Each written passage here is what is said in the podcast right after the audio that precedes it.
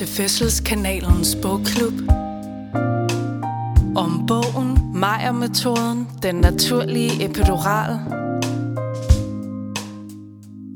Vores gæst i studiet i dag er Heidi Meyer Valentin. Heidi arbejder som privat jordmor og tilbyder blandt andet fødselsforberedelse, jordmorkonsultationer og ammerådgivning. Derudover arbejder Heidi som vikar på fødeafdelinger i hovedstaden. Heidi har desuden en blog, majamor.dk, og så er hun aktiv på Instagram, både på hendes private profil, Heidi Meyer Valentin, og hendes professionelle profil, Meyer-metoden. Heidi har over tid udviklet sin egen smertelindringsmetode til fødsler, som kaldes Meyer-metoden.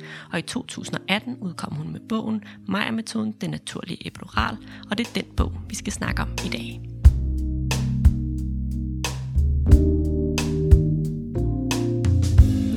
Hej Heidi, og velkommen til. Vi Tusind er tak. meget glade for at have dig med i en episode, vi har glædet os og øh, nyt at læse din bog. Men øh, inden vi går i gang med at snakke om den, så tænker jeg, at du måske kunne have lyst til at fortælle os lidt om sådan dit helt eget personlige forhold til graviditet, fødsel og barsel. Jo, tak. Tak fordi jeg må komme og være med her. Øh, jo, men jeg, man kan jo sige, jeg har jo selv været barn en gang, og været min mors barn, og allerede som helt ung, der har jeg øh, givet det rigtig mange tanker, faktisk. Hvordan det er at være nogens barn, og, øh, og have min søskende, og vokse op i min familie derhjemme. Øh, og så tror jeg, der har været øh, en lang årrække, hvor at det felt slet ikke har interesseret mig op igennem starten af 20'erne, hvor at det drejede sig om at, at finde sig selv. Og da jeg så en dag står med en positiv graviditetstest, så bliver det ligesom presserende for mig at bevæge mig ind i det felt, graviditet, fødsel og barsel. Så allerede i min første graviditet, der, øh, der må jeg give det rigtig mange tanker, det her felt. Mm. Fordi jeg kan mærke, at jeg har det rigtig svært ved at være, være gravid. Jeg har en nem fysisk graviditet, men psykisk så er det at give mig hen til det store kontroltab, det er at skulle sætte sig selv sammen på ny og finde ud af, hvem er jeg så, når jeg skal være nogens mor. Øh, det kommer til at fylde rigtig meget. Jeg tror faktisk, jeg allerede i min første graviditet har sådan en førfødselsreaktion. Ja. Øhm, så jeg synes, det var svært at være gravid, men jeg glædede mig rigtig meget til fødslen. Øh, og havde i den grad tænkt mig, at, at det var noget, jeg kunne og ikke frygtede. Og i min første fødsel får jeg så en, en øh, ret kompliceret fødsel, som ender med at give mig et ordentligt rap over nallerne. Øh, og bliver en rigtig traumatisk oplevelse. Øh, så min første barsel starter simpelthen med, at jeg skal skrave mig selv op fra gulvet og få fundet ud af, hvordan kan jeg blive nogens mor, når jeg har det så skidt, som jeg har det. Øhm, og så bliver det egentlig en rejse ind i at få fundet ud af, øhm, at få balance i det at være Heidi og det at være mor, øh, og det at være sårbar og stærk på samme tid. Jeg havde en masse tanker om, hvordan jeg ville være som mor. Øhm, og, øh, og min første barsel med min første datter, som i dag er 20 år, hun øh, hedder Filippa. Det bliver egentlig sådan en ret, øh, plejer at kalde det en, en relevant oplevelse. Mit barn er relevant. Øh, det har nogle behov, og så opfylder jeg det, og så kan jeg spejle mig i, at jeg er en god mor. Øh, fordi hun, øh, hun kan opfyldes. Øh, og er en sådan textbook baby. Mm. Og øh, da vi så skal have barn nummer to, øh, der, øh, der får jeg en abort. Øh, det bliver en mola-graviditet, som først bliver opdaget i uge 14 ved da. nakkefaldsscanningen. Øh, det er sådan en graviditet, hvor der kun er en moderkage, der vokser. Og der tror jeg øh, igen, at jeg får et helt nyt perspektiv på, øh, hvem er jeg, når jeg går og tror, at jeg har en baby i maven, og har en meget stærk intuition om, at det er en lille dreng, der ligger i min mave, mm. og, og så er der slet ikke nogen baby. Nej. Øhm, så det, det giver mig nogle andre sådan, erfaringer med øh, at få fundet mig selv efter et tab. Ja. Og, øh, og så turde blive gravid igen, fordi der er så også med mola en, en øh, kraftrisiko. Øhm, så der er man inde i sådan en hel mølle af, af undersøgelser og opfølgningstjek og sådan noget et halvt års tid. Og så da jeg så får øh, lov at blive gravid igen, der har jeg øh, en helt anden oplevelse af at være gravid og turde ja, stole på mig selv og stole på, at den her baby er kommet for at blive. Og det bliver øh, samtidig også en oplevelse, hvor at vi bor i Hongkong, og, og jeg kommer ind i et helt andet system derude. Spændende. Øh, det offentlige ja. system i Asien. Ja, det ved vi ikke lige meget om. og så føder jeg så min anden søn, i, i, eller mit andet barn, som så er en søn, i, i Hongkong. Øhm, og får nogle helt andre perspektiver på det. Så jeg plejer at sige, at min første, graviditet, eller min første fødsel var den traumatiske. Den anden fødsel blev en hurtig og meget sådan erfarende oplevelse, hvor at tingene blev sat i perspektiv. Og efter at jeg har fået mine to børn øh, med min daværende mand, så øh, går vi fra hinanden, da de er 5 og 8 år. Og så møder jeg kort efter min nye mand, som mm. jeg så har fået mit tredje barn med, mm. og min papsøn. Så i dag har jeg børn, som er 20, øh, 16, 13 og 7 år gamle. Det er sgu meget imponerende. Ja. og man kan så sige, at min tredje fødsel bliver så den meget helende øh, fødselsoplevelse med en hjemmefødsel, hvor at det hele bare giver mening, og tingene ligesom falder på plads. Mm.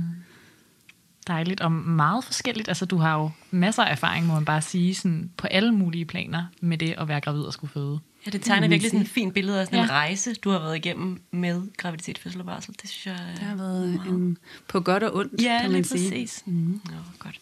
Tak for det. Tak for lige at dele det med os. Nu skal vi jo videre til at tale om det, som det hele skal handle om i dag. Så vi skal tale om din bog, Maja-metoden, mm. øh, og det har vi glædet os rigtig meget til. Øhm, kan du måske starte med at præsentere din bog lidt for os og for lytterne? Ja, tak.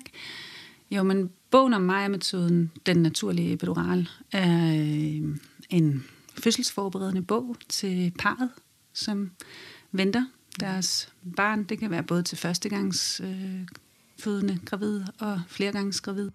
Så det er en bog, hvor øh, jeg har forsøgt at øh, samle ligesom både den holistiske viden og den videnskabelige tilgang øh, til fødslen og øh, invitere parne ind i en verden, hvor at man kan være to om at føde, og man kan være to om at udvikle sig med, med fødslen, og på den anden side komme ud med at være to, der har øh, den der klassiske sejrsarm op over hovedet, mm, yeah. øh, hvor at vi kan få en styrkende fødselsoplevelse, øh, som kan blive det her gode afsæt ind i, øh, i, det, i starten på forældreskabet. Og det er jo meget, det siger du også lidt her, det synes jeg også er noget, der ligesom skinner igennem, når man læser din bog. Du går meget op i netop, at det er en ting, man gør sammen. Altså mm. det er ikke en fødselsforberedelsesbog eller en fødselsforberedelsesmetode, der henvender sig til den, der skal føde, og kun den, der skal føde. Mm. Det er ligesom, i hvert fald mit indtryk, at, at det er meget henvendt til familien eller parret. Ja. For mig er graviditet og fødsel og barsel, det er alt sammen familiedannelse. Det mm. drejer sig om at få balance i, i, i den familie, der nu engang skal være. Og der kan man sige, at bogen henvender sig til, når man er to om at få øh, et barn. Men den kan faktisk sagtens læses af solomødre og mm. andre konstellationer, hvor man måske skal have en mor eller en søskende eller en veninde med ind til fødslen. Ja. Eller hvor man øh, gør sig nogle tanker om, hvordan man gerne vil guide jordmoren til at være der for en selv. Så man kan sagtens læse den alene også, og få noget ud af det. Ja. Hvordan opstod øh, Maja-metoden? Altså, den må, der, jeg tænker, der må på et eller andet tidspunkt, må du øh, have kommet i tanke om den, eller have tænkt sådan, det er det her, der giver mening. Øhm. Mm, ja. Jamen, det er egentlig sjovt, nu... Øh, når du lige spørger mig, så kommer jeg sådan til at tænke på, jeg sidder her med lidt halvklamme hænder af at, at optage podcast. Og, og min allerførste sådan, øh, ledetråd ind i det her med at få skabt den her bog om mig-metoden, den, den, det er faktisk et minde helt tilbage til, da jeg var omkring 10 år gammel, hvor jeg står i vores øh, skovfodbolig i Sorø, øh, står og klapper hundene, og, og står sådan og tænker, kigger ned på mine hænder og tænker, gud, jeg føler sådan, at jeg kan røre de her hunde på en måde, så de giver sig hen til mig. Øh, jeg får sådan en, en sådan lille øh, ung åbenbaring om, kan vide, om jeg skal bruge mine hænder en dag. Ja, øh, ja det er meget sjovt. Øh, det er sådan... Øh, jeg står sådan og tænker, skal jeg så være kiropraktor? Det tror jeg egentlig ikke, jeg gider. og så tænker jeg, massør, det er også lidt hårdt, det ved jeg ikke rigtigt. Øh, så, så den, den der øh, første lille tanke, den bliver egentlig pakket ret hurtigt til side igen. Og så kan man sige, det er øh, slet ikke sundhedsvejen eller jordmorvejen, jeg starter ud med at, at interessere mig for. Jeg har sådan en meget matematisk orienteret øh, hoved, øh, og havde helt sikkert troet, at jeg skulle sådan mere over i en eller anden maskulin genre, noget, øh, noget øh, øh, ingeniør, eller noget øh, øh, være pilot, eller flyveleder, eller sådan helt anderledes end, øh, end det her øh, omsorgs, omsorgsfag, som jordmoriet er. Mm-hmm. Så da det ligesom er i min første fødsel, at jeg møder fødslen, og kan se, hvor stor øh, en impact fødslen har på vores familiestart. At, øh, at, at den her hvad kan man sige, lidt refleksive matematiske hjerne, den går ind og sådan prøver på at analysere og konkretisere, hvad var det, der skete for mig i den her fødsel. Øhm, og det kan man også læse om i starten af bogen, hvordan at øh, det er mødet med min egen første fødsel og min jordmor, som ligesom gør, at jeg tænker, det her, det må kunne gøres bedre, mm. simpelthen. Og det er ikke, øh, det er ikke kun, hvad, hvad jordmoren ikke formåede at gøre for mig. Hun, øh, historien er ligesom, at hun kommer hjem til en efterfødselssamtale og øh, kigger på mig og siger, Nå, Heidi, det var godt nok en hård omgang. Skal vi ikke få snakket lidt om det? Og øh, jeg siger, ja, ja, jeg ved slet ikke, hvor vi skal starte. Siger sådan, jeg tror bare, jeg har brug for at vide, var det her var det en normal fødsel? Er det sådan, det er at føde et barn? Var jeg så dårlig til det? Mm. Jeg var jeg var simpelthen stadig ikke, øh, det var kun 14 dage efter fødslen, jeg var stadig sådan helt nede under gulvbrædderne, og havde virkelig svært ved at spejle mig i den fødsel, som jeg havde haft. Jeg havde troet, jeg ville være sej til det, jeg havde troet, jeg kunne gøre det så godt som muligt for barnet. Det skulle selvfølgelig være økologisk, det skulle være en vandfødsel uden ja. Øh, medicin, det skulle være alt det der, jeg havde af forestillinger. Og så gik det den helt anden retning. Og øh, og der er det, at øh, Louise, som var min jordmor, hun siger til mig, øh, jamen, kære ven, det var jo overhovedet ikke nogen normal fødsel. Det var en super kompliceret fødsel. Og jeg føler simpelthen, altså, jeg gik grædende hjem, sagde hun. Jeg føler, jeg svigtede dig. Jeg ville sådan ønske, jeg havde givet dig en epidural. Ja.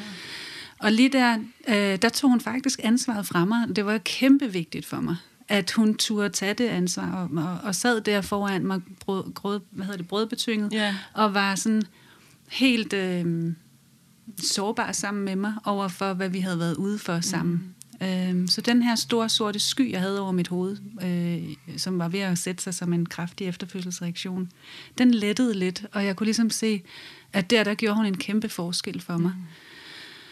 Mm. Øh, ved at tage ansvar og også ved at forklare mig noget, som jeg manglede. Mm. At, at have en viden om, at fødsler er ikke ens, de kan være forskellige, og dermed må vores tilgang til fødslen også være individuel og ja. forskellig alt efter, hvad vi møder.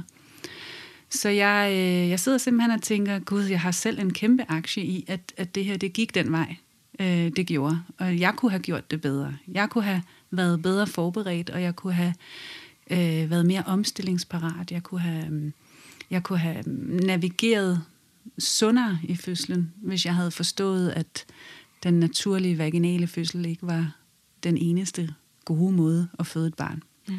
Så der, der, der kommer startskuddet, ja. og, og nu bliver det en lang historie om, hvad, hvad det så egentlig... Efter det, så er det ting, der bygger sig på.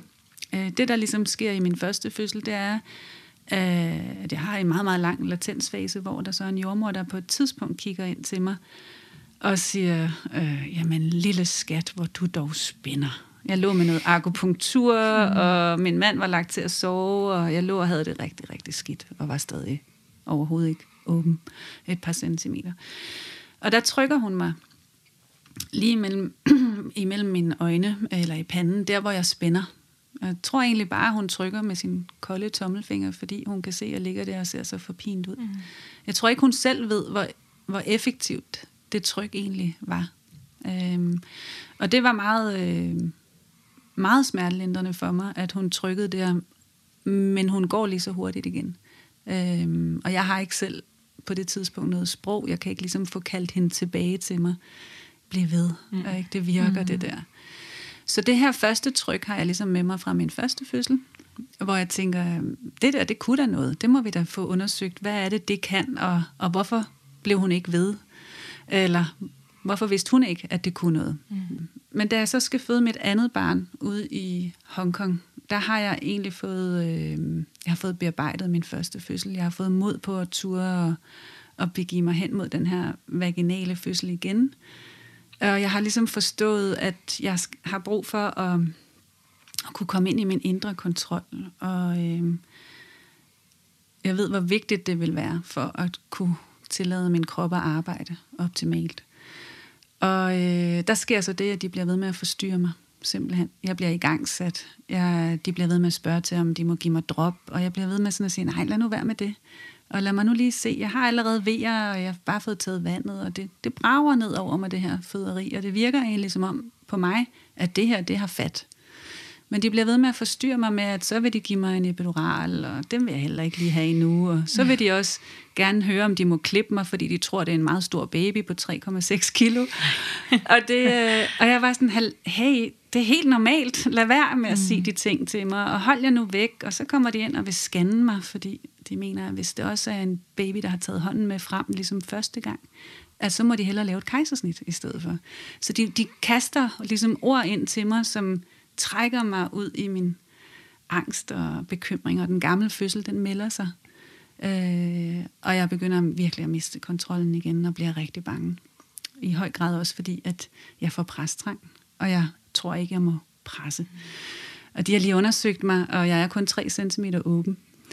Og da, da jeg så prøver at række efter nogle forskellige værktøjer, og de bare bliver ved med at sige, no, no, no, don't push. Nå, jamen, hvad skal jeg så gøre? Ja. Så prøver jeg at gispe ah, no, no, no, don't hyperventilate. så, så, så jeg får ligesom, ja, jeg kommer totalt til kors øh, mm. og, og bliver afmægtig. Og det er så her, der jeg tror, der sker det, at jeg øh, prøver sådan, simpelthen at komme væk fra dem. Og øh, øh, jeg ved ikke, om det er noget, jeg gør bevidst, eller om, om jeg spiller død, eller hvad, men jeg ligger mig simpelthen ned i en dyb afspændt tilstand, hvor jeg, ja, jeg tror, at det, det der sker, at jeg ligesom bliver... Øh, så angst, så jeg faktisk går i, i ikke bare i fight and flight, men i freeze mode. Så jeg lægger mig ned i den her dybe, afspændt tilstand, og der kan jeg mærke, at jeg får givet slip på fødslen, og får overbevist mig selv om at blive dernede de næste tre vejer. Der bliver jeg nede i den her dybe, afspændte tilstand. Og så kan jeg simpelthen mærke, at baby nærmest kravler frem, og jeg kravler sådan, swoop, skubber sig frem i mit underliv. Og så ender jeg faktisk med at at føde øh, 20 minutter efter, de har sagt, at jeg var 3 cm, og de har lige givet mig morfin og sådan noget. Så det er helt fjollet. Wow.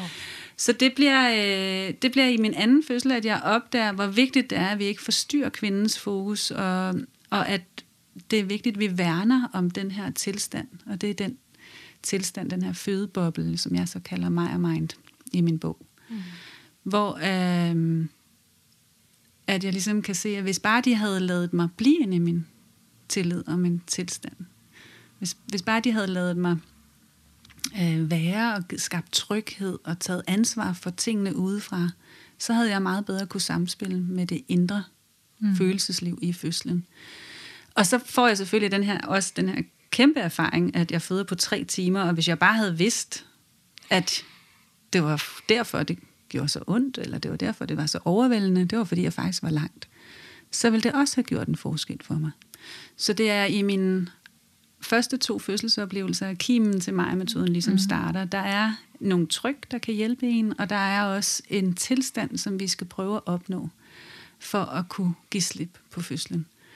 Og da min søn er et år gammel, der øh, får jeg job på en jordmorklinik ude i Hongkong, hvor at øh, vi faktisk har en fødselsforberedelse, der hedder hypnobirthing. Kender I det? Ja. ja. ja det er jo i høj grad en fødselsforberedelse, hvor man arbejder med at få plads til den her mentale tilstand mm. og ændre bevidstheden. Øhm, så, så det bygger videre på de øh, tanker, jeg allerede har om, at, at der må være mere, vi kan gøre øhm, for den fødende kvinde, og mm. som hun selv kan gøre for at ændre på sin fødselsoplevelse. Mm. Øhm, og så kommer jeg hjem på jordmorstudiet i starter i 2009, og øhm, har ligesom de her refleksioner og oplevelser med mig. Og allerede i min første praktik på Rigshospitalet, der har jeg øh, så den banebrydende oplevelse, som er her, hvor hele Maja-metoden starter for mig. Øh, det er en fødsel med en øh, gemelli-gravid, en tvillingeføder, mm. som har en fødselsangst, eller hospitalsangst mand, som, som, øh, hvor aftalen ligesom er, at hvis han bare kan blive inde på den her stue, og ikke løbe skrigende bort, så har han gjort det bedste, han kunne. Og det betyder, at der for mig som jordmorstuderende bliver rigtig meget plads til at komme op og være den primære øh, omsorgsperson. Og da jeg kigger på Mette her, der kan jeg ligesom se, at hun, øh, øh, hun har det hårdt med vejerne. Hun er i kamp med vejerne, som jeg vil kalde det. Hun er øh, super presset, hun spænder op, hun er, har meget lyd på, hun, hun er presset. Øh, så, øh, så jeg tænker, at jeg vil prøve at hjælpe hende. Og øh, det er egentlig første gang, jeg selv lægger en tommelfinger på panden af en fødende. Og øh, der sker det, at da jeg trykker hende på panden, så kan jeg se, at hendes pande giver slip. At hun simpelthen fra at have et meget sådan kraftigt smerteudtryk i panden, simpelthen får det her fredfyldte pande, og øjnene bliver også lidt mere fredfyldte. Men jeg kan se, kæben som stadig sådan spænder op og er øh, i kamp, som jeg vil kalde det. Så jeg tænker, hvordan kan vi ligesom gå fra et tryk til at, at få den her afspænding til at brede sig ned over kroppen? Så jeg prøver at trykke lidt på hendes kæbe. Og øh, i kender det sikkert også, at hvis man bare siger til en fødende kvinde, giv slip, eller slap af, eller spænd af, så forstår hun det ikke mm. rigtigt. Hun kan det er alt for vagt. Ja. Mm. Hun kan ikke, øh, hvis du siger, giv slip i skuldrene, så er hun sådan lidt, jamen, hvor er de henne? Altså, jeg ved ikke engang, hvad ordet skulder betyder mere, fordi jeg er fanget inde i, i det her øh, intense oplevelse. Så det, der sker, når jeg trykker på hende først i panden og så på kæben, det er, at jeg kan se afspændingen, den breder sig ned over ansigtet på hende. Og så står skuldrene egentlig bare og, og råber efter mig. Øh, de er helt spændt op. Øh, og så tænker jeg, jeg tror, jeg skal skifte. Det er også bare sådan en eller anden ting, der sker for mig. Øh, så tænker jeg, øh, at vi skal have bredt den her afspænding ned over hendes krop. Og jeg får sådan en eller anden intuition om, at vi skal måske prøve at få hjernen til at følge med ned over kroppen i øh, sådan en asymmetrisk mønster. Så jeg trykker på hendes skulder på den ene side, så går jeg længere ned til hendes arm på den anden side, så bliver det underarm på den første side, og så bliver det hånd, lyske, læg, fod, og så den anden vej tilbage.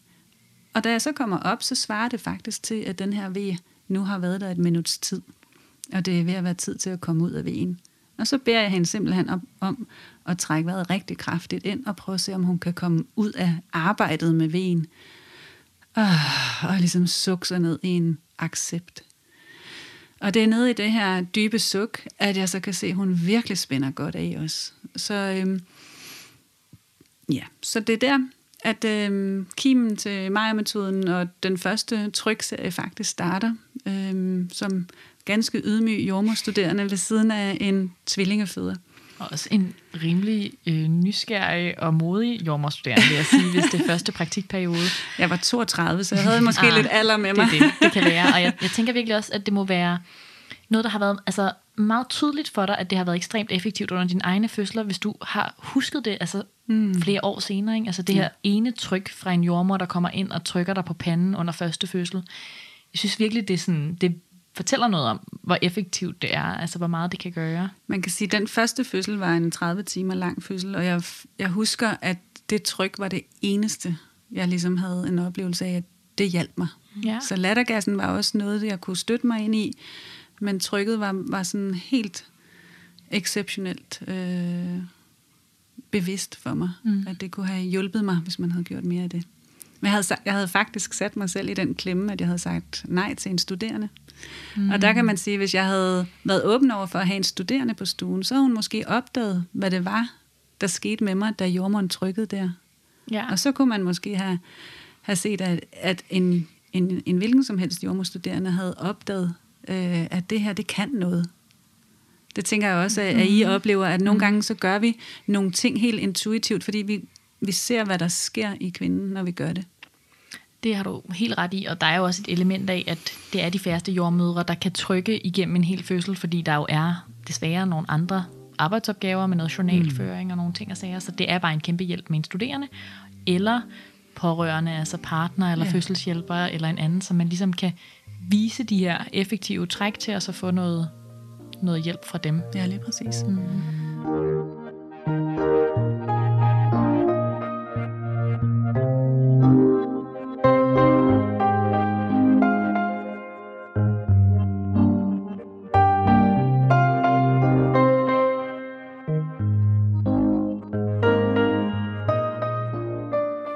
Været lidt inde på den her meget specifikke metode, som du allerede i din første praktik begynder at brygge lidt på, som er det, der også har titlen Meyer-metoden.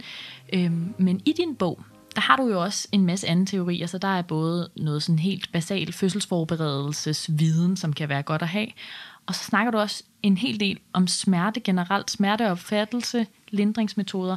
Og jeg tænkte på, om vi kunne snakke lidt om det, inden vi mm. snakker videre om selve den her sådan, øhm, Meyer-metode med de her tryk. Jo. Hvordan øhm, kan du folde lidt ud for lytterne lidt om sådan øh, noget af den viden, du præsenterer i bogen omkring smerte? Ja. Selve arbejdet med bogen øhm, starter faktisk ud med, at øh, Eline og jeg, som Eline er min medforfatter på bogen, øh, og jeg har en, en fælles interesse i at få, få metoden ud til partneren, og, øhm, og ligesom få forklaret, hvad er det, den her teknik kan, og, og hvordan kan vi få givet værktøjet videre. Øh, så, så bogen starter faktisk ud med at skulle være en, øh, en bog til, til partneren. Men da vi øh, starter den her proces, der kan jeg mærke, at jeg, jeg virkelig har brug for at få dykket dybere ned i, hvorfor er det, teknikken virker, og hvordan kan jeg forklare, øh, hvad det er, vi gør, sådan så vi kan få større tillid til selve teknikken.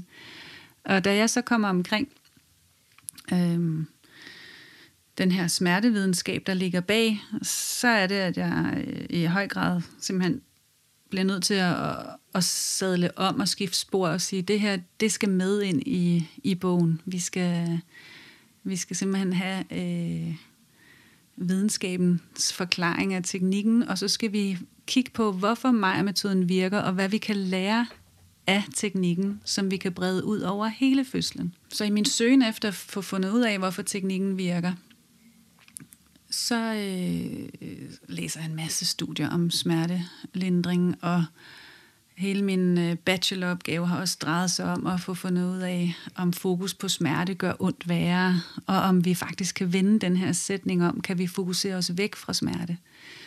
Øh, og, øh, og der kommer jeg simpelthen øh, ind på sporet af den biopsykosociale smertemodel. Og vi har været omkring det på studiet, men ikke nok til, at det sådan har sat sig i, i, i min faglige forståelse af, hvordan vi kan påvirke smerteoplevelser. Så hvis jeg skal fortælle, hvad den biopsykosociale smertemodel er, så er det en, faktisk en ret ung model for smerte. Den er udviklet i 1977, og det er jo mit fødselsår. Så. En meget ung model. det er meget ungt, ja.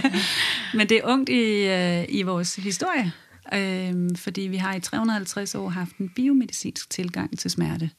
Og den biomedicinske tilgang taler om, at krop og hoved er hver for sig. Og det, i den tilgang, der tror vi, at vi har en smerteoplevelse, der går fra det beskadigede væv, eller fra øh, påvirkningen op til hjernen. Det kan så ikke rigtig forklare fantomsmerter, for eksempel, hvor vi ikke har et væv, der kan blive ved med at give smertepåvirkning. Det kan heller ikke rigtig forklare forsinkede smerter. Hvis du for eksempel har en soldat, der får en kniv i, i ryggen, han tror, han har fået et slag, og så går han stadig rundt og bruger sin arm, indtil der er nogen, der siger, du har en kniv i ryggen. Mm. og så kan han lige pludselig ikke bruge sin arm. Øhm, så, så videnskaben fandt ligesom mange beviser på, at der måtte være et psykologisk element, men det var faktisk først i 1977, at man kunne, øh, man kunne øh, forstå det. Og det var den, da man opdagede, at smertesignalet går ikke nedefra og op, men oppefra og ned. Og det betyder egentlig, at det er hjernen, der skaber smerte. Det vil sige, der kommer et signal fra bio, det er vores krop, og det bliver sendt op til hjernen.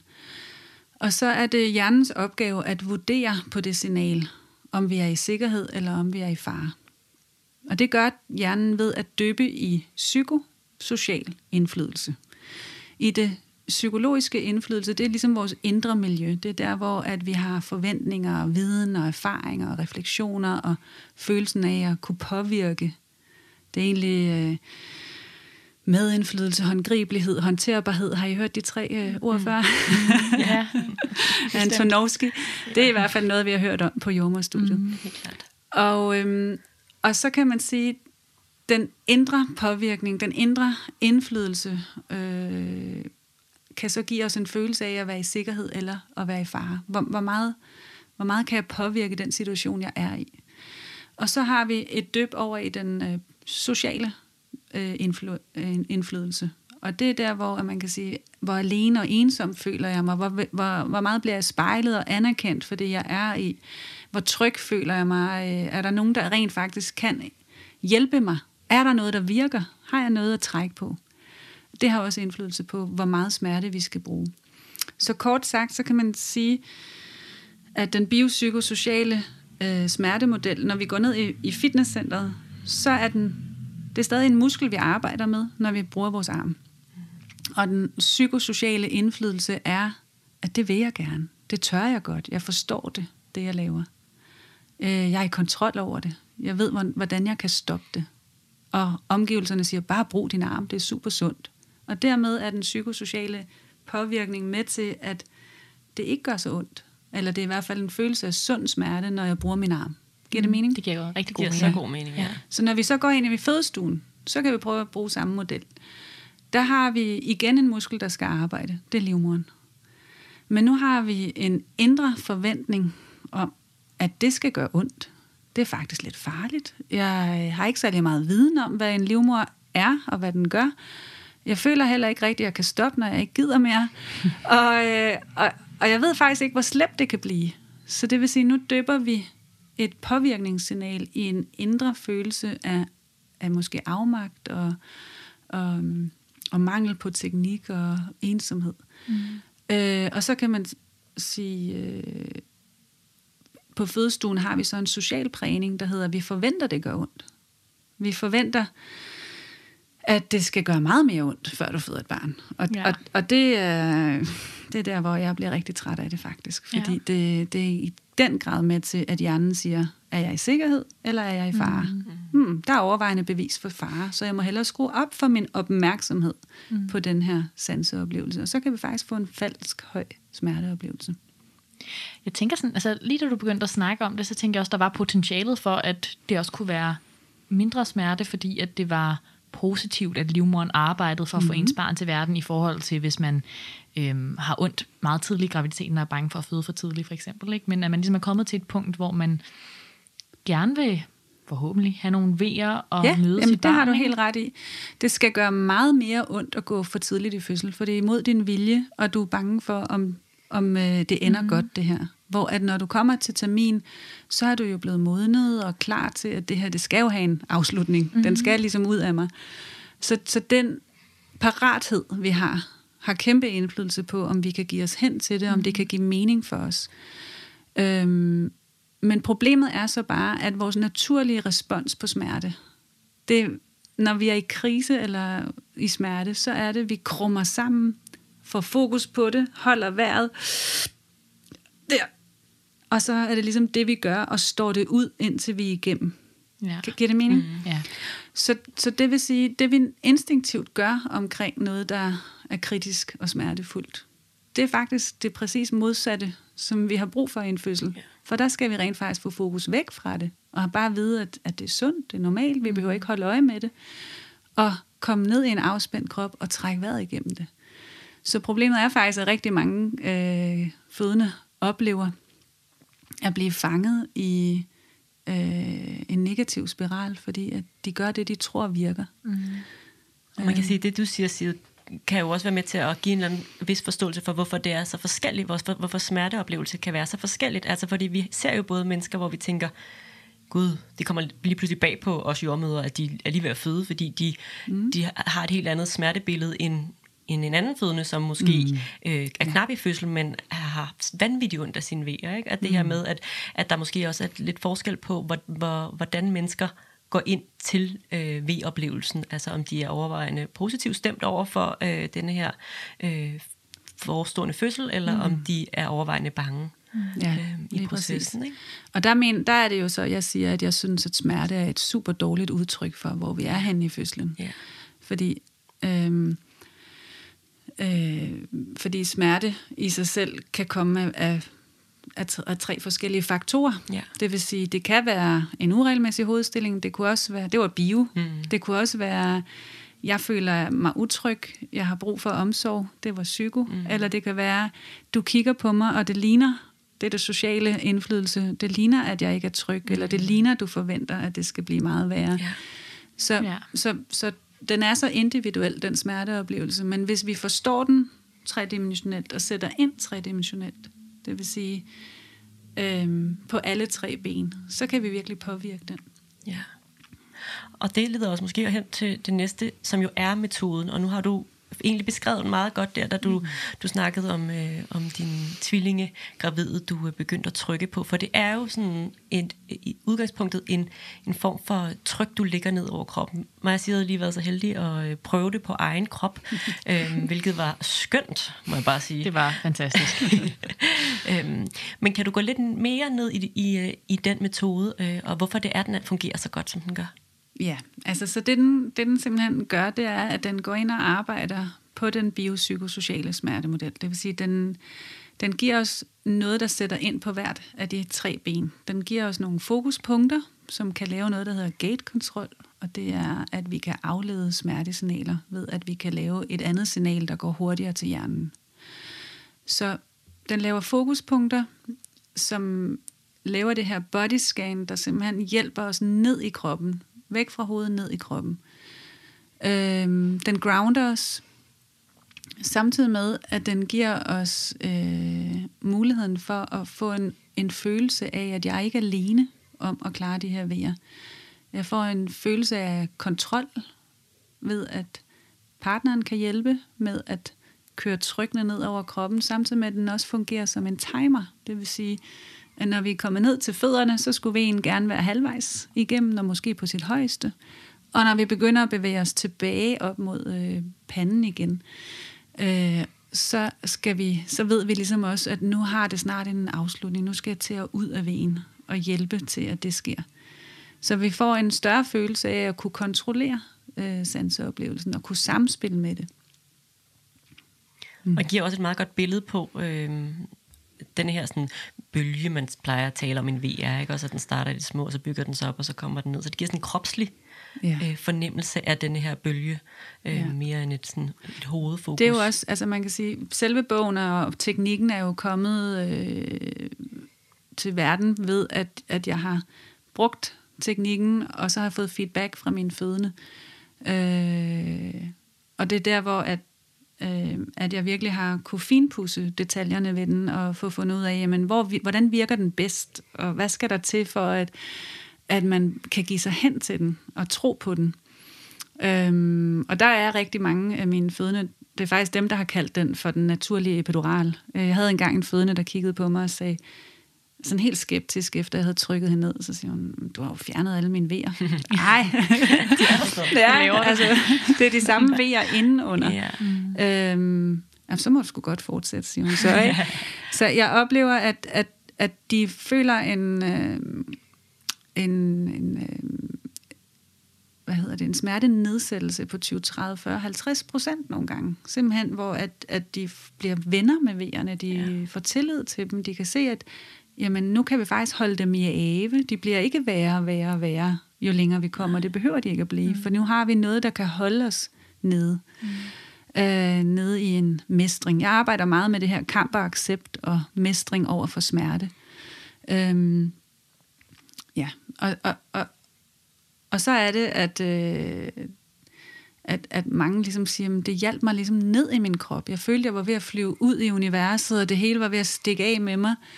Og så blev jeg bare hentet ned i min krop, hvor jeg simpelthen fandt den her rytme, dybde og flow. Det er ja. også nogle af de ting, som jeg altid arbejder med. Jeg mødte Så. jo faktisk dig, Heidi, øh, mens jeg var studerende. Der havde vi, og det var lige inden din bog kom ud, for den kom ud i 18, og jeg er færdiguddannet i 18, så det har i hvert fald Mm. været sådan i tiden, inden bogen kom ud. Der mødte vi hinanden. Øh, jeg havde en vagt med dig dengang. Øh, du var, jeg tror bare, du var vikar på Næstved en enkelt gang. Ja. Og der øh, lavede du både metoden på mig, men vi lavede den også i fællesskab på, øh, på en, en fødende. Og så har jeg jo så taget den til mig og brugt den lidt øh, i mit arbejde Det er så at gennem, gennem årene. Og jeg vil sige, at min oplevelse er også meget det her med, at, øh, at man kan man kan simpelthen øh, være med til at styre vejerne en lille smule. Det vil sige, det kan man jo ikke fuldstændig, men man kan i hvert fald være med til at fjerne noget af den spænding, der ligger i den fødendes krop, som gør, at mm. vejerne virker både øh, længere og mere smertefulde, mm. øh, og har både set den ligesom i måske i latensfase, gør, at folk simpelthen falder i søvn hen over deres mm. vejer, øhm, men også bare se det her med, at vejerne øh, samler sig og bliver mere effektive, fordi mm. at den øh, fødende formår i stedet for at modarbejde vejerne mm. og, og så samarbejde med dem og netop acceptere øh, dem. Øhm, og jeg tænker i den forbindelse, at øh, det kunne være meget spændende lige at høre dig sætte lidt ord på et andet begreb, som du øh, nævner i bogen, som er det her med smertestige. Ja, ja, det er dejligt, du trækker det frem. Det er faktisk... Øh, de tre ting, jeg sådan oftest introducerer folk til, hvis de aldrig har hørt om Maja-metoden før, og jeg gerne vil ind og arbejde med dem som jordmor med den her teknik, øhm, så prøver jeg ligesom at skitsere over for dem, at, at det er en muskel, der skal arbejde. Lidt ligesom hvis vi stod i fitnesscenteret.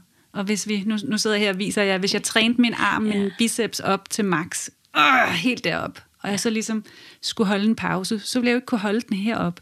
Jeg bliver nødt til åh, lige at komme ned i afspændingen. Og det gør faktisk ondt at komme derned. Øh, så derfor er der rigtig mange, de holder pausen herop og tænker, åh, jeg skal bare stå det ud, og så holde ud, og nu kommer der sådan en V mere. Og der er jo både fysisk afspænding og mental afspænding. Så det kan godt være, at de måske spænder rimeligvis af i kroppen, men hvis deres hjerne også er i gang med at tænke, der kommer snart en V mere, jeg er super bange for den, så, så starter vi ligesom på next level. Vi går ligesom op af den her stige, hvor at næste gang, så starter vi på det udgangspunkt, som er både spænding i krop og psyke. Mm. Giver det mening? Ja, det giver ja. god mening. Så hvis, vi, hvis jeg ligesom viser dem, at den her stige, hvis ikke vi kommer ud og får nulstillet ordentligt imellem vejerne, så bygger det sig bare oven på hinanden, og så bliver det værre og værre og værre. Men hvis jeg omvendt kan fortælle hende, at, at er faktisk ikke skabt til nødvendigvis at skulle blive værre og værre og værre. Der er øh, fire styrker, som vi taler om. De, øh, styrkerne er afhængige af, hvor længe livmoderen får lov at kramme. Mm. Så, og hvor dybt barnet står. Hvor, så det vil sige, hvor plukvejr bare sådan krammer kortvarigt og yderligt, så har vi en ægte ved, det er sådan en, der virkelig kværner barnet mm. ned, og sådan hjælper med at rotere barnet ned i bækkenet, og hjælper med den indre påvirkning på livmorhalsen. Og det, at livmoderen ligesom drejer barnet ned og, og holder spændingen, er super in, intenst. Og hvis vi fokuserer på det og holder vejret omkring det, så er den svært at slippe igen. Mm. Så, men hvis vi omvendt kan sige, at det er bare en spænding, og jeg skal tillade den at, at give slip igen, og jeg skal ture at give slip på den, og, og jeg så samtidig har en forståelse af, at det gør faktisk ondt at give slip på en opspændt muskel. Kan, kan I genkende mm, det her, når nu ja. vi skal fra en arm, der har været helt op og spænde, skal ned til en afspænding, så gør vi det bare, for vi er så vant til det. Vi tager det sure med det søde, fordi vi ved, der er godt nede i pausen. Men det ved vi ikke som fødende. Og det, det gør faktisk, at rigtig mange holder på det, de har, og bliver deroppe, og tør ikke at komme derned. Så når, når jordmor og partner siger, slap af skat, eller prøv lige at komme ned og lægge dig, eller har et andet godt forslag, prøv at sætte dig på bold, prøv at komme op og lægge. Nej, det vil jeg ikke. Nej, det kan jeg ikke. Og mange gange bliver de fanget i, at de kun kan gå og stå og ikke vil røres, fordi det er det eneste, de kan mærke, at der kan jeg holde på noget kontrol i det her. Og der er det så, at jeg kan vise, at når man rører på den rigtige måde, og når man grounder, og ligesom leder kvinden ned i afspændtheden, så kan hun komme forbi den der lille smertepik, ned i en afspændthed, hvor hun faktisk kan lægge sig til at sove for første gang, mm. eller kan give sig hen til, hey, det her, det bliver faktisk nemmere at være i. Ja, så smertestige nulstilling om, og det her Meyer Mind begreb, som, som, jeg, øh, som er den her tilstand, vi skal ind i, for at kunne give slip på vores kognitive, øh, vores mentale øh, modstand, hvor vi bare er. Det, det er de begreber, der kan være rigtig vigtige at få styr på, inden vi går i gang med at bruge teknikken, ja. sådan så at, at man har lagt et fundament for mm. forståelse. Så. Det giver så god mening, og det er, jeg synes, det var en rigtig fin og meget øh, let forståelig måde, du fremlagde det i bogen. Det er også noget, jeg arbejder med til dagligt, men det var meget velformuleret, så jeg tænker helt sikkert, at jeg skal sådan låne, låne noget af, af den forklaringsmodel med, at det er en stige, der ligesom man kommer højere og højere op på smerteniveauet, øhm, hvis man ikke kommer helt i bund efter en V. Mm. Og så kan man også sige, at hvis ikke man kan komme i bund, så er det jo ikke længere almindelige sunde vejer. Så er det jo ikke nogen, vi skal forvente, at naturlige teknikker kan hjælpe os med. Så hvis først det stikker af ud af en smertestige, og vi ikke kan bruge teknikker til at komme ud af det, så er det jo noget, vi skal håndtere som den syge smerte, det er. Jeg arbejder med sund smerte og syg smerte. Så den sunde smerte, det er den, hvor det giver mening øh, for os at være i det og arbejde med det. Men hvis det stikker af med os, og vi ikke kan komme ud af det, så skal vi selvfølgelig også behandle det med ægte smertelindring. Ja. Så den naturlige epidural, eller Maja-metoden, er ikke øh, imod e- ægte epiduraler. Øh, jeg øh, er super forgangstaler for, at man bruger smertelindring til den komplicerede fødsel, så ja. vi kan komme ordentligt ud af den også. Det var også meget tydeligt for os, da vi læste bogen, det snakkede vi om, Maja Frede, at, at man kan godt fornemme, at du er vant til at arbejde med alle slags fødsler. Så mm. det er ikke sådan en eller anden øh, drømmescenarie, drømmescenarie, der kun passer til den ukomplicerede fødsel, der bare glider lige ud af landevejen. Mm. Det er ligesom nogle redskaber, du præsenterer, som alle kan bruge, men også med det i mente, at der også godt kan være andre redskaber, man har brug for under fødslen, ja. end, end lige netop Maja-metoden. Ja, som sagtens er en, en metode, som sagtens kan integreres ved en hospitalsfødsel mm. og, og en hjemmefødsel og over det hele. Ikke? Altså, den er ligesom ikke en, et element, som, som kun kan stå for sig selv, eller som ikke øh, kan, kan blandes med, med andre ting. Nej, men, det er præcis. Øh, men og den kan bruges forskelligt alt efter, hvor vi er henne i fødslen. Ja. Så, og der er jo rigtig mange der kommer til mig for ligesom at få en opskrift på, hvordan kommer vi godt igennem en fødsel, hvor jeg også lige må sige, jeg kan jo ikke give en opskrift. Jeg kan sige, at det her det er et værktøj, og I kan bruge den. Det er en afspændingsteknik. Så I kan bruge den, som I har brug for afspænding. Mm. Det vil sige, at man kan bruge den i mellemvejer, i latensfasen, til at skabe dybde og få, få, få gjort os venner med fødslen og få kommet lidt væk fra den der spænding og nervøsitet og ah, lige sådan få kommet ned i gear. Øhm, så kan man bruge den oven på vejerne, fordi at den er så øh, Øh, specifik, øh, og den er så tryg i måden, man trykker på, at kvinden rent faktisk, den fødende rent faktisk kan holde til at blive rørt ved under øh, vejerne. Og så kan man sige, at man kan også lave forskellige dele af den, alt efter intensiteten i fødslen. Hvor at jeg oplever, at nogle af mine par, de bruger den simpelthen igennem hele fødslen. Jeg havde øh, øh, øh en, et par, der kom, hvor partneren havde simpelthen trykket på hende i 32 timer. Ej, var det vildt. Og han var fuldstændig udmattet bagefter, ja, men han var så stolt. Ja, og han ja, følte simpelthen, at han havde født det barn der. Så, så han havde haft en kæmpe fødselsoplevelse ud af det. Og de havde også bare følt, at hvis, hvis ikke de havde haft det, mm. så er de simpelthen ikke født vaginalt til sidst, fordi det var blevet så kompliceret trukket ud. Og virkelig jo en, altså en ting, som jeg elsker ved det, øh, den metode, er jo det her øh, engagement, man ligesom kan give over til partneren. Fordi noget, man tit som partner kan opleve på en fødestue, er den her følelse af magtesløshed. Ja. Man kan se sin kæreste øh, arbejde med vejerne, og man kan se, at det er hårdt og intenst, mm. og følelsen af ikke rigtig at kunne kunne tilbyde noget. Ja. Øhm, der får man her virkelig et, et værktøj, som, som man kan tilbyde, og som man kan hjælpe, og følelsen af at, at gøre en reel forskel, mm. øhm, tror jeg for mange mm. øh, par er, giver den der følelse, den som er vigtig. Beskriver. Altså, den er super vigtig, øh, fordi man kan sige, at en fødselsoplevelse er jo hårdt fysisk, især for, for den fødende, og enormt mentalt hårdt for, for, for ja. partneren. At stå ved siden af og se sin kæreste som være i smerter, Øh, det er faktisk en kæmpe opgave i sig selv, at kunne holde sig selv, og kunne mm. håndtere at se hende ja. skifte karakter, og gå igennem de her kriser og faser, og så simpelthen stå der i det der højspændingsrum, som en fødestue er, og, øh, og måske føle sig til overs, eller mm. føle sig afmægtig. Og, mm.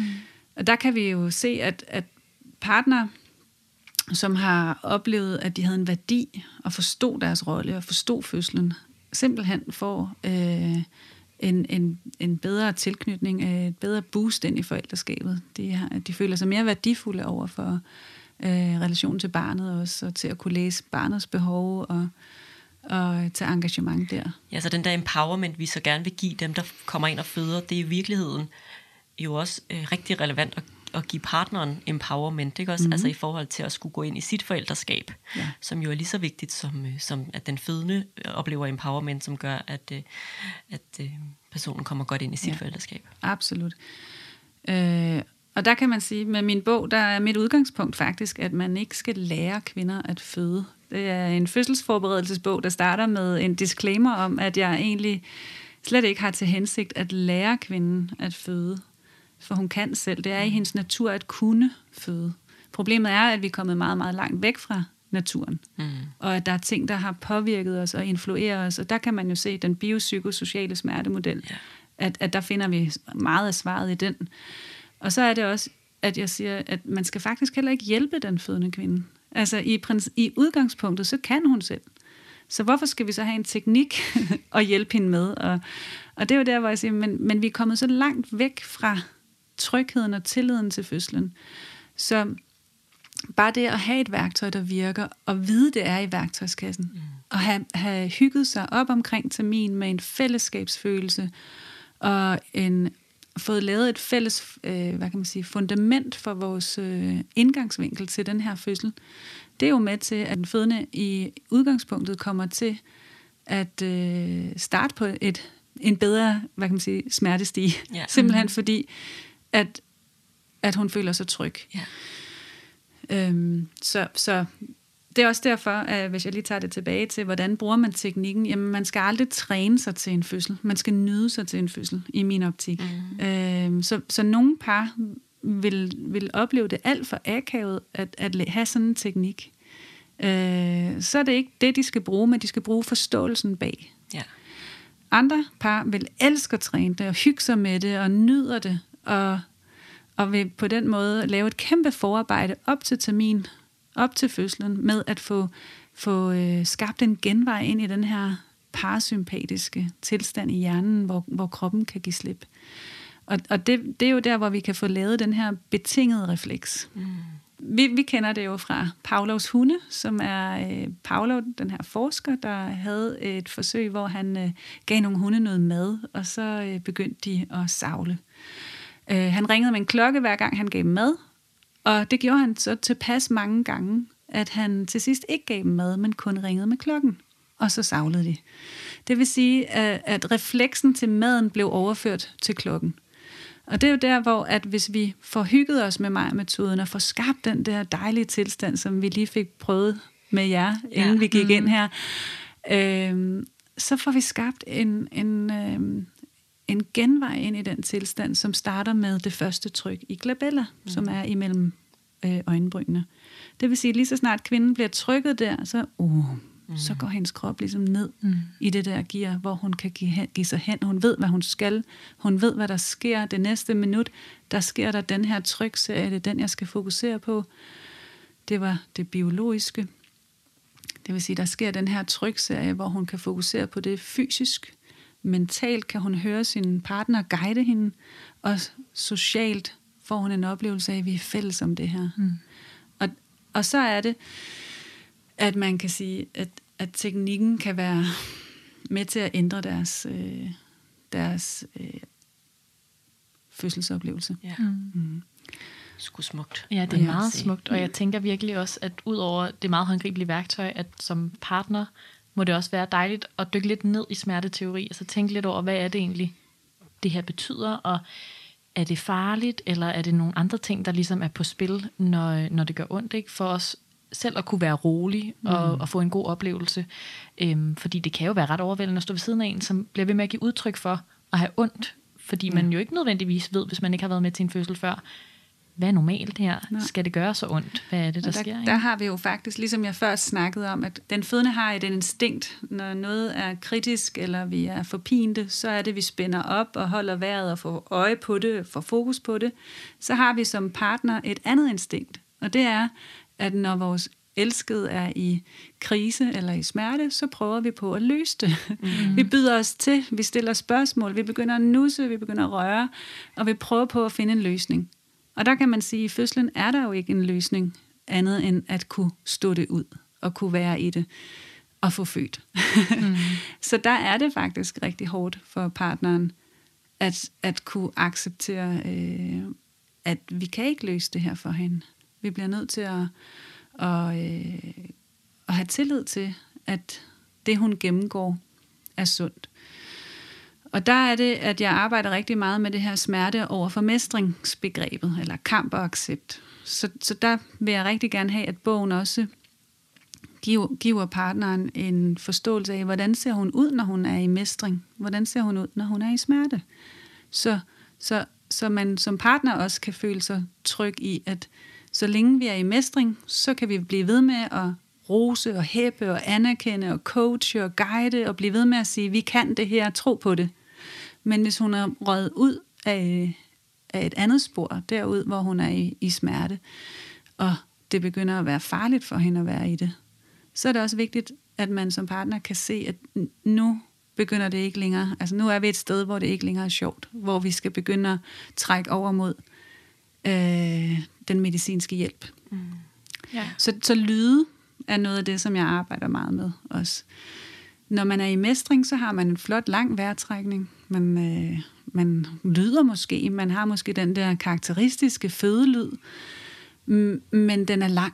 Det vil sige, den udåndingen er længere end indåndingen. Hvor at når vi er i smerte, så indåndingen længere end udåndingen, og vi lyder for pinte, og vi hyperventilerer, og vi, og vi giver udtryk for det med ord. Jeg kan ikke mere, jeg vil ikke mere, og jeg går sådan i panikfalset over det. Så som fødepartner er det rigtig vigtigt at, at, at kunne øhm, læse fødslen mm, og føle sig tryg i det. Fordi øh, at det både hjælper til bedre øh, mestring og samarbejde, men at det også er, påvirker partnerens eget øh, mm. hormonsystem, som i den grad har indflydelse på kvinden, på ja. den fødendes hormonsystem, og i den sidste ende på, hvordan de sammen kommer ud på den anden side. Øh, på paratheden til tilknytningen og det kommende forældreskab.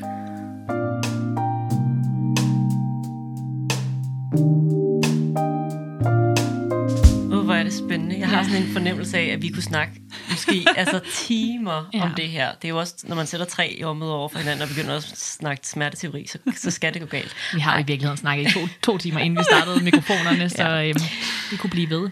Jeg mm. tænker, vi er der, hvor vi skal sådan til lige så stille og roligt at runde af. Du laver jo fødselsforberedelse og øh, mm. underviser mm. i din metode hands-on, og ellers mm. så kan man jo købe din... Øh, din bog, hvis man øh, vil have denne her del af indføringen. Mm. Jeg synes, den kommer rigtig godt omkring og, øh, og giver en masse værktøjer, som man sådan kan bruge øh, undervejs i fødslen, og som du også lidt var inde på, så kan man ligesom vælge de værktøjer, der giver mening for en, fordi det er, man er forskellige som fødende, man er forskellige som par, og noget, der ja. kan føles akavet for det ene par, føles super meningsfuldt for det andet par. Mm. Så jeg synes, du præsenterer både sådan hele fødselsteorien på så fin øh, form, og, øh, og også giver nogle rigtig gode værktøjer, som, øh, som man kan bruge ja. øh, gennem og sin fødsel. Hvis man er heldig, så kan man jo donere til podcasten i løbet af maj måned og være med i lodtrækningen, og så er der en af jer, der vinder et eksemplar af Maja-metoden. Fantastisk. Og en fødselskanal, en kop.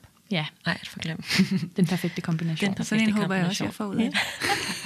Jamen, det kan være, at du er, sådan, øh, du er et, et særligt tilfælde, Heidi. Jeg tror, du, du kan få lov at få en, kan du? Ja, det er det. Ja. Jeg er virkelig glad for. Ja. Øhm, til sidst kunne vi godt lige tænke, det gør vi med alle lige, at høre, om du har et eller andet et ting, du godt kunne tænke dig at give videre. Altså, mm. en, øh, det kan være en, øh, en anden bog, du synes, du kan anbefale, eller hvad som helst i virkeligheden. En anbefaling. En anbefaling mm. af en art. Jo, altså det, øhm, det er jo meget sjovt, øh, fordi jeg går, starter ud med at sige, at man ikke skal lære at føde, og man heller ikke skal hjælpes, men alligevel, så vil jeg jo gerne have, give det videre, at vi husker på, at når vi skal ind i så stor en oplevelse, som det er øh, at føde et barn, så er det ret vigtigt, at vi har en vis portion ærefrygt med os. At vi mm. øh, får forholdt os til, hvad det er, vi står overfor. Hvis jeg for eksempel sagde, jeg har fået lyst til at løbe en Ironman i morgen, mm. så er det også ret vigtigt, at der er nogle af mine kære, der tør at sige til mig, hmm, har du forholdt dig til, hvad det går ud på, mm. og, og øh, hvordan du skal komme godt igennem det. Ja. Så mit vigtigste råd og min anbefaling, det er jo, at man sætter sig ind i den store opgave, det er at føde et barn. Øhm, at man øhm, forholder sig til, hvem man er og hvad man kommer med. og hvordan man kan hjælpe jordmoren med at hjælpe os. Mm. Øh, så det er der, hvor jeg arbejder med et begreb, der hedder et fødselsbrev. Og øh, et fødselsbrev er øh, et værktøj, hvor at man simpelthen får givet jordmoren den viden, vi ville have haft, hvis nu vi havde kendt hinanden, og vi havde haft øh, et forløb sammen. Det kan man, jordmøder er jo professionelle, de er super gode til at skabe relationer, men det kræver altså, at vi hjælper dem med at lære os at kende. Så min, mit råd vil være helt sikkert, at, øh, at invitere jordmoren til at lære os at kende. Ja. Min anbefaling vil være, at man, øh, at man øh, ser fødslen lidt som en stor sportslig begivenhed, og dermed øh, prøver at sætte sig ind i den på så mange forskellige måder som muligt. Så ja, kort sagt, jeg har, da jeg selv var tredjegangsfødende, der var jeg jo både jordmor og udvikler af Maja-metoden og havde bog på vej, jeg ved ikke hvad. Men alligevel var jeg ude at få fødselsforberedelse ikke mindre end tre steder. Mm. Det vil sige, at jeg brugte flere penge på fødselsforberedelse, end jeg gjorde på en barnevogn. Og det er simpelthen fordi, at det er så vigtigt, at vi træner vores hjerne. Mm. Og, og der er det jo, at jeres podcast for eksempel kan være fantastisk fødselsforberedende. Så det at ligesom udsætte sig selv for, at det er det her, der skal ske, og der er en god vej igennem det. Uh, man kan søge på podcasts, man kan søge på YouTube, man kan kigge på hypnobirthing, orgasmic birthing, man kan mm. jo finde masser af gratis materiale derude. Og så kan man jo høre lydbøger og podcasts. Så, ja. så det er i hvert fald min anbefaling, at, uh, at, at gøre sig umage og mm. sætte sig ind i det, og huske på, at ærefrygt, det er med til at uh, forberede os bedre. Ja, det synes jeg er virkelig, virkelig godt øh, god anbefaling. Og øh, vi snakkede lidt om det her øh, fødselsbrev inden, og der synes jeg, du, du sagde noget ret klogt i forhold til den her sådan, fødselsbrev over for ønskelisten, for eksempel. Mm. At du sagde, at det kan være lidt farligt det her med at lave en ønskeliste, hvor der står en masse ting, der ligesom skal gå i opfyldelse, før man har fået sin ønskefødsel, fordi der er en, en, checkliste. En, en risiko, ja, ja, og der er en risiko for, at den her checkliste på en eller anden måde ikke øh, man ikke kommer i mål med den, mm. og derfor får følelsen af øh, ikke at ligesom have, have fået sin drømmefødsel, ja. øh, men at du i virkeligheden synes, det er meget mere relevant at lave et brev, der ligesom netop fortæller, hvad er det, jeg har med mig, øh, mm. af, hvad er min baggrund, hvad, ja. hvordan reagerer når jeg får ondt, eller når jeg er udfordret, eller den slags. Ja. Jeg plejer at sige til mine private klienter, at et fødselsbrev er at få formidlet den viden, vi har siddet og skabt mm. imellem os, øh, til den jordmor, vi skal mødes. Fordi mit motto er, at vi kan føde med, med hvem som helst. Mm. Vi skal ikke have den rigtige jordmor, eller den, vi skal heller ikke have det rigtige sted. Vi kan, vi kan føde godt, når vi tager trygheden med os, og når vi tager ejerskabet med os. Så kan vi føde godt med hvem som helst, og hvor som helst. Vi har det simpelthen inde i os. Så vi føde et kosteskab, hvis bare vi får trygheden med os. Ja. Øhm, så har det potentialet til at blive en, en stor mestringsoplevelse meget smukt. Ja, jeg er helt enig. Og øh, jeg tænker bare, at vi skal sige tusind, tusind tak, Heidi, ja. fordi du kom og var med, og fordi du lige trykkede på os, inden at vi øh, gik i gang med at optage. Det har generelt været en rigtig dejlig dag. Det er jeg glad for. Det var dejligt at få lov at trykke på jer. Ja, altså, og så sådan går det hele op i en højere enhed. I hvert fald skal du have tusind tak for besøget. Ja, tak selv.